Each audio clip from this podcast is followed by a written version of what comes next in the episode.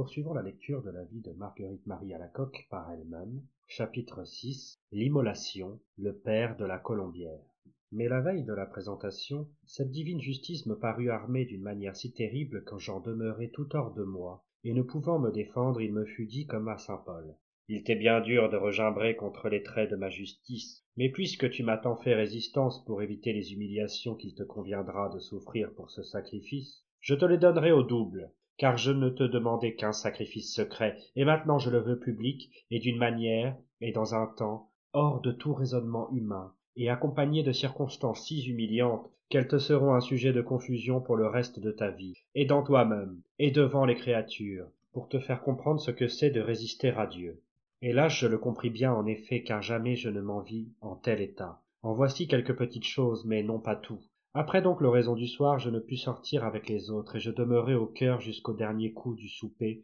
dans les pleurs et les gémissements continuels. Je m'en allais faire collation, car c'était la veille de la présentation, et m'en étant traîné à vive force à la communauté, je m'y trouvais si fortement pressé de faire ce sacrifice, tout haut, en la manière que Dieu me faisait connaître, le vouloir de moi, que je fus contrainte de sortir pour aller trouver ma supérieure, qui était malade pour l'or mais je confesse que j'étais tellement hors de moi que je me voyais comme une personne qui aurait pieds et mains liés et à qui il ne resterait plus rien de libre en l'intérieur et pour l'extérieur que les larmes que je versais en abondance. Pensant qu'elles étaient la seule expression de ce que je souffrais car je me voyais comme la plus criminelle du monde traînée à force de cordes au lieu de mon supplice. Je voyais cette sainteté de dieu armée des traits de sa juste colère prête à les lancer pour m'abîmer. Ce me semblait dans cette gueule béante de l'enfer que je voyais ouverte prêt à m'engloutir. Je me sentais brûler d'un feu dévorant qui me pénétrait jusqu'à la moelle des os. Et tout mon corps était dans un tremblement étrange. Et je ne pouvais dire autre chose sinon. Mon dieu ayez pitié de moi selon la grandeur de vos miséricordes. Et tout le reste du temps je gémissais sous le poids de ma douleur sans pouvoir trouver le moyen de me rendre vers ma supérieure que sur les huit heures qu'une sœur m'ayant trouvé me conduisit vers elle. Elle fut bien surprise de me voir en cette disposition laquelle je ne pouvais plus leur exprimer. Mais je croyais par surcroît de peine que l'on la connaissait en me voyant ce qui n'était pas. Ma supérieure qui savait qu'il n'y avait que obéissance qui eût pour pouvoir sur cet esprit qui me tenait en cet état m'ordonna de lui dire ma peine. Et aussitôt je lui dis le sacrifice que dieu voulait que je lui fisse de tout mon être en présence de la communauté et le sujet pourquoi il me demandait lequel je n'exprimerai point crainte de blesser la sainte charité et en même temps le cœur de jésus-christ dans lequel cette chère vertu prend naissance. C'est pourquoi il, ne veut point que l'on l'intéresse tant soit peu sous quel prétexte que ce puisse être. Enfin ayant fait et dit ce que mon souverain désirait de moi on en parlait et jugeait diversement mais je laisse toutes ces circonstances à la miséricorde de mon dieu et je puis assurer que ce me semble que je n'avais jamais tant souffert non pas même quand j'aurais pu rassembler toutes les souffrances que j'avais eues jusqu'alors et toutes celles que j'ai eues depuis et quand tout ensemble m'aurait été continuel jusqu'à sa mort. Cela me semblerait pas comparable à ce que j'endurai cette nuit laquelle notre seigneur voulut gratifier sa chétive esclave pour honorer la nuit douloureuse de sa passion quoique ce n'en fût qu'un petit échantillon. L'on me traînait de lieu en lieu avec des confusions effroyables cette nuit s'étant donc passée dans les tourments que dieu connaît et sans repos jusqu'environ la sainte messe il me semble que j'y entendis ces paroles. Enfin la paix est faite et ma sainteté de justice est satisfaite par le sacrifice que tu m'as fait pour rendre hommage à celui que je fis au moment de mon incarnation dans le sein de ma mère. Le mérite duquel j'ai voulu joindre au tien est renouvelé par celui que tu m'as fait afin de l'appliquer en faveur de la charité comme je te l'ai fait voir. C'est pourquoi tu ne dois plus rien prétendre en tout ce que tu pourras faire et souffrir ni pour accroissement de mérite pour satisfaction de pénitence ou autrement. Tout étant sacrifié à ma disposition pour la charité. C'est pourquoi à mon imitation tu agiras et souffriras en silence sans autre intérêt que la gloire de dieu dans l'établissement du règne de mon sacré cœur dans celui des hommes auxquels je le veux manifester par ton moyen.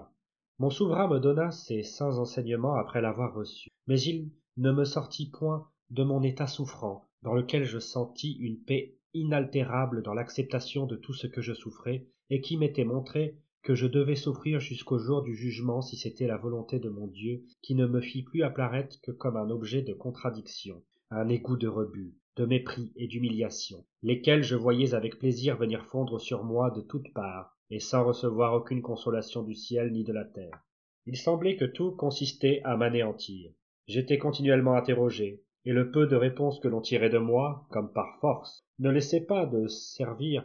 d'instrument pour augmenter mon supplice je ne pouvais ni manger ni parler ni dormir et tout mon repos et occupation n'était que de demeurer prosterné devant mon dieu dont la souveraine grandeur me tenait tout anéanti dans le plus profond abîme de mon néant toujours pleurant et gémissant pour lui demander miséricorde et détourner les traits de sa juste colère l'emploi où j'étais pour lors fournissant de continuelles occupations à mon corps et à mon esprit me causait un tourment insupportable d'autant que nonobstant toutes mes peines mon souverain maître ne me permettait pas d'en omettre la moindre ni de me faire dispenser de rien non plus que de tous les autres devoirs et observances de mes règles dans lesquelles je sentais que la force de la souveraine puissance me traînait comme une criminelle dans un lieu d'un nouveau supplice car j'en trouvais en tout lieu et je me trouvais tellement englouti et absorbé dans ma souffrance que je ne me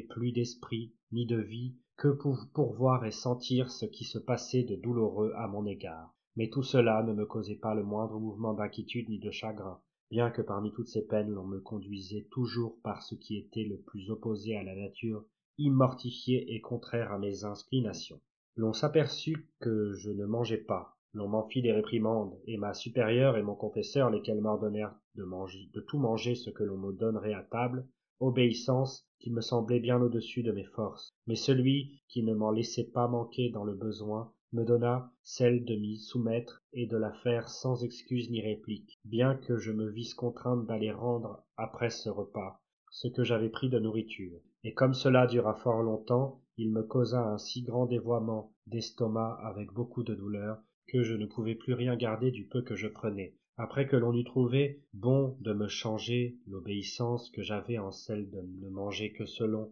je le pourrais et le manger je l'avoue m'a causé de rudes tourments depuis ce temps-là allant au réfectoire comme à un lieu de supplice auquel le péché m'avait condamné et quelques efforts que je me sois faits pour manger indifféremment ce qui m'était présenté je ne, je ne pouvais me défendre de rendre ce que je croyais le moindre comme le plus conforme à ma pauvreté et mon néant qui me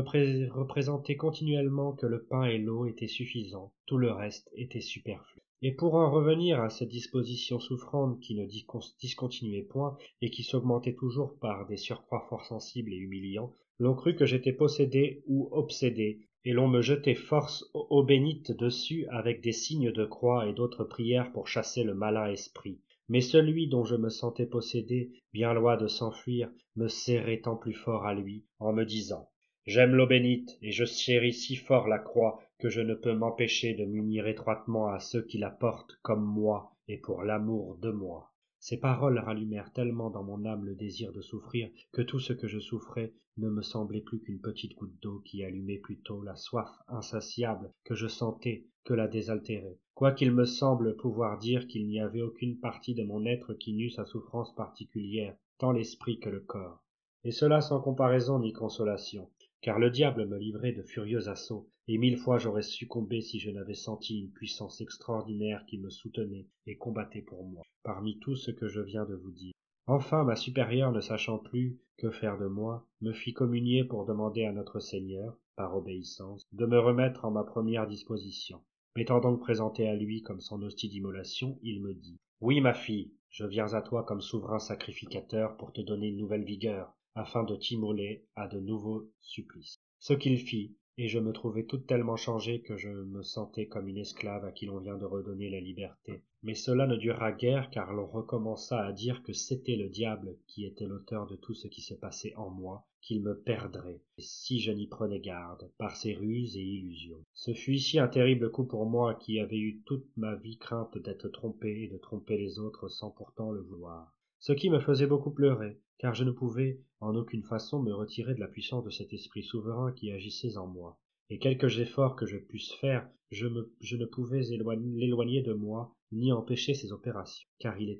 il s'était tellement emparé de toutes les puissances de mon âme qu'il me semblait être dans un abîme d'où plus je faisais d'efforts pour sortir plus je m'y sentais enfoncé quoique je me servisse de tous les moyens que l'on disait. Mais c'était en vain et je combattais quelquefois si fort que j'en restais tout épuisé de force. Uni mon souverain se jouait de tout cela.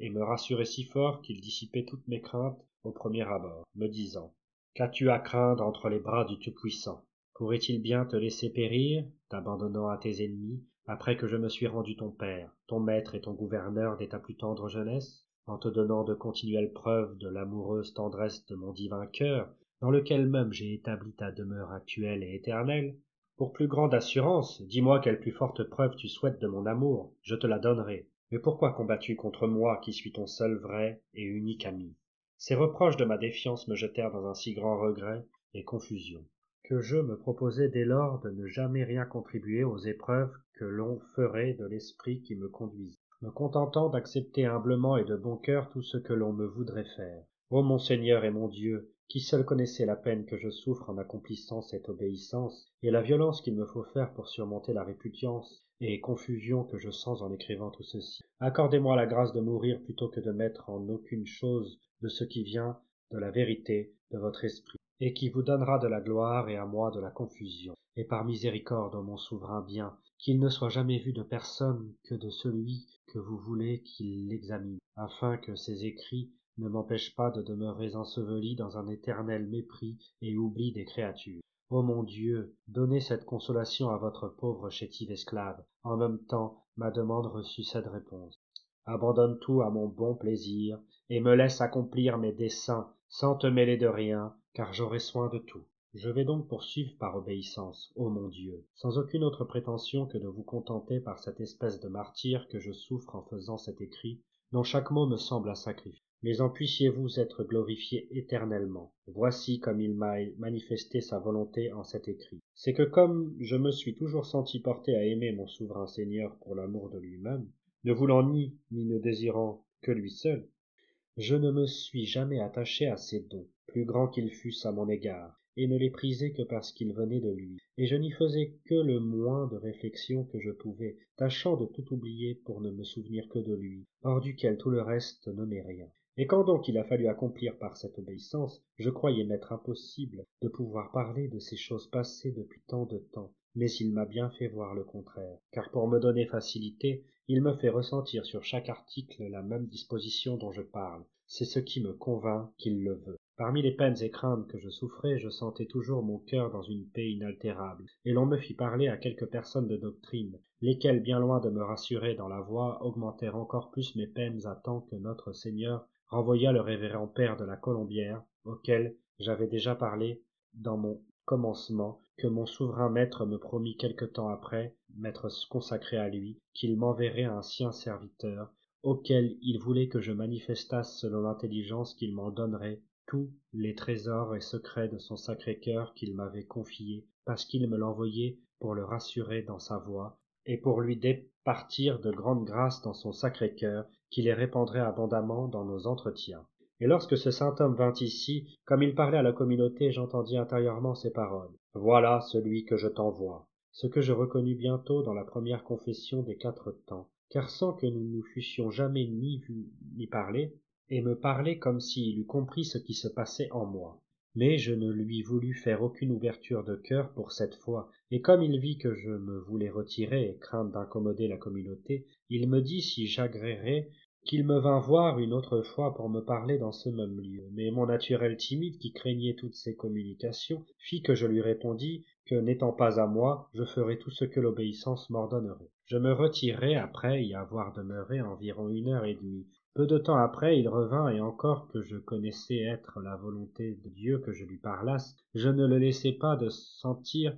des répugnances effroyables lorsqu'il fallut y aller. Ce que je lui dis d'abord mais il me répondit qu'il était bien aise de m'avoir donné l'occasion de faire un sacrifice à dieu. Et alors sans peine ni façon je lui ouvris mon cœur et lui découvris le fond de mon âme tant le mal que le bien. Sur quoi il me donna de très grandes consolations en m'assurant qu'il n'y avait rien à craindre en la conduite de cet esprit. D'autant qu'il ne me retirait point l'obéissance que je devais suivre tous ses mouvements en lui abandonnant tout mon être pour me sacrifier et immoler son bon plaisir admirant la grande bonté de notre dieu de ne s'être point rebuté parmi tant de résistance il m'apprit à estimer les dons de dieu et à recevoir avec respect et humilité les fréquentes communications et familiers entretiens dont il me gratifiait dont je devais être en de continuelles actions de grâce envers une si grande bonté et comme je lui eus fait entendre que ce souverain de mon âme me poursuivait de si près sans exception de temps ni de lieu que je ne pouvais prier vocalement à quoi je me faisais de si grande violence que j'en demeurais quelquefois la bouche ouverte sans pouvoir prononcer aucune parole surtout en disant le rosaire.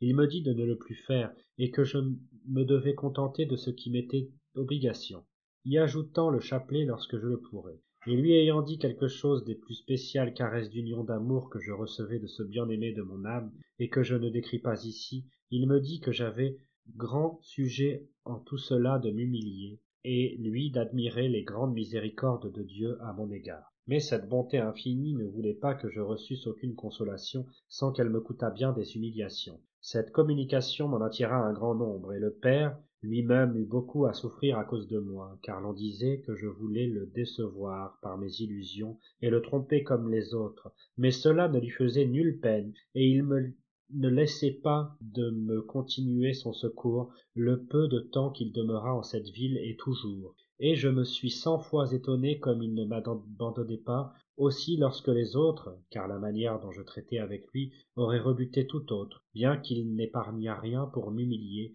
à mortifier ce qui me faisait un grand plaisir. Une fois qu'il vint dire la, sainte messe à notre église notre seigneur lui fit de très grandes grâces et à moi aussi. Car lorsque je m'approchai pour le recevoir par la sainte communion il me montra son sacré cœur comme une ardente fournaise et deux autres cœurs qui s'y allaient unir et abîmer me disant c'est ainsi que mon pur amour unit ces trois cœurs pour toujours. Et après il me fit entendre que cette union était toute pour la gloire de son sacré cœur dont il voulait que je découvrisse au père les trésors afin qu'il en fît connaître et en publiât le prix et l'utilité. Et que pour cela il voulait que nous fussions frères et sœurs également partagés de biens spirituels. Et lui représentant là-dessus ma pauvreté et l'inégalité qu'il y avait entre un homme de si grande vertu et mérite et une pauvre chétive pécheresse comme moi il me dit les richesses infinies de mon cœur suppléeront et égaleront tout. Parle-lui seulement sans craindre ce que je fis à notre premier entretien et la manière d'humilité et d'action de grâce avec laquelle il le reçut avec plusieurs autres choses que je lui dis de la part de mon souverain maître en ce qui le concernait me toucha grandement et me profita plus que tous les sermons que j'aurais pu entendre et comme je lui eus dit que notre Seigneur ne me départait ses grâces qu'afin qu'il fût glorifié dans les âmes auxquelles je les distribuerais, selon qu'il me ferait connaître le désir, soit de parole ou d'écrit, sans me mettre en peine de ce que je dirais ou écrirais, parce qu'il y attacherait l'onction de sa grâce pour produire l'effet qu'il en prétendait dans ceux qui le recevraient bien, et que je souffrirais beaucoup dans la résistance que je faisais d'écrire et de donner certains billets à des personnes dont il me revenait de grandes humiliations il m'ordonna que quelque peine ou humiliation que j'en dusse souffrir il ne fallait jamais désister de suivre les saints mouvements de cet esprit disant simplement ce qu'il m'inspirait. Et lorsque j'aurais écrit il fallait présenter à ma supérieure le billet et puis en faire ce qu'elle m'ordonnerait ce que je faisais. Mais cela m'a bien attiré des objections de la part des créatures. Il me commanda aussi d'écrire ce qui se passait en moi à quoi je sentais une répugnance mortelle. Car j'écrivais pour obéir et puis je le brûlais croyant que j'avais suffisamment satisfait à l'obéissance mais j'en souffrais beaucoup et on me donna scrupule et défense de le plus faire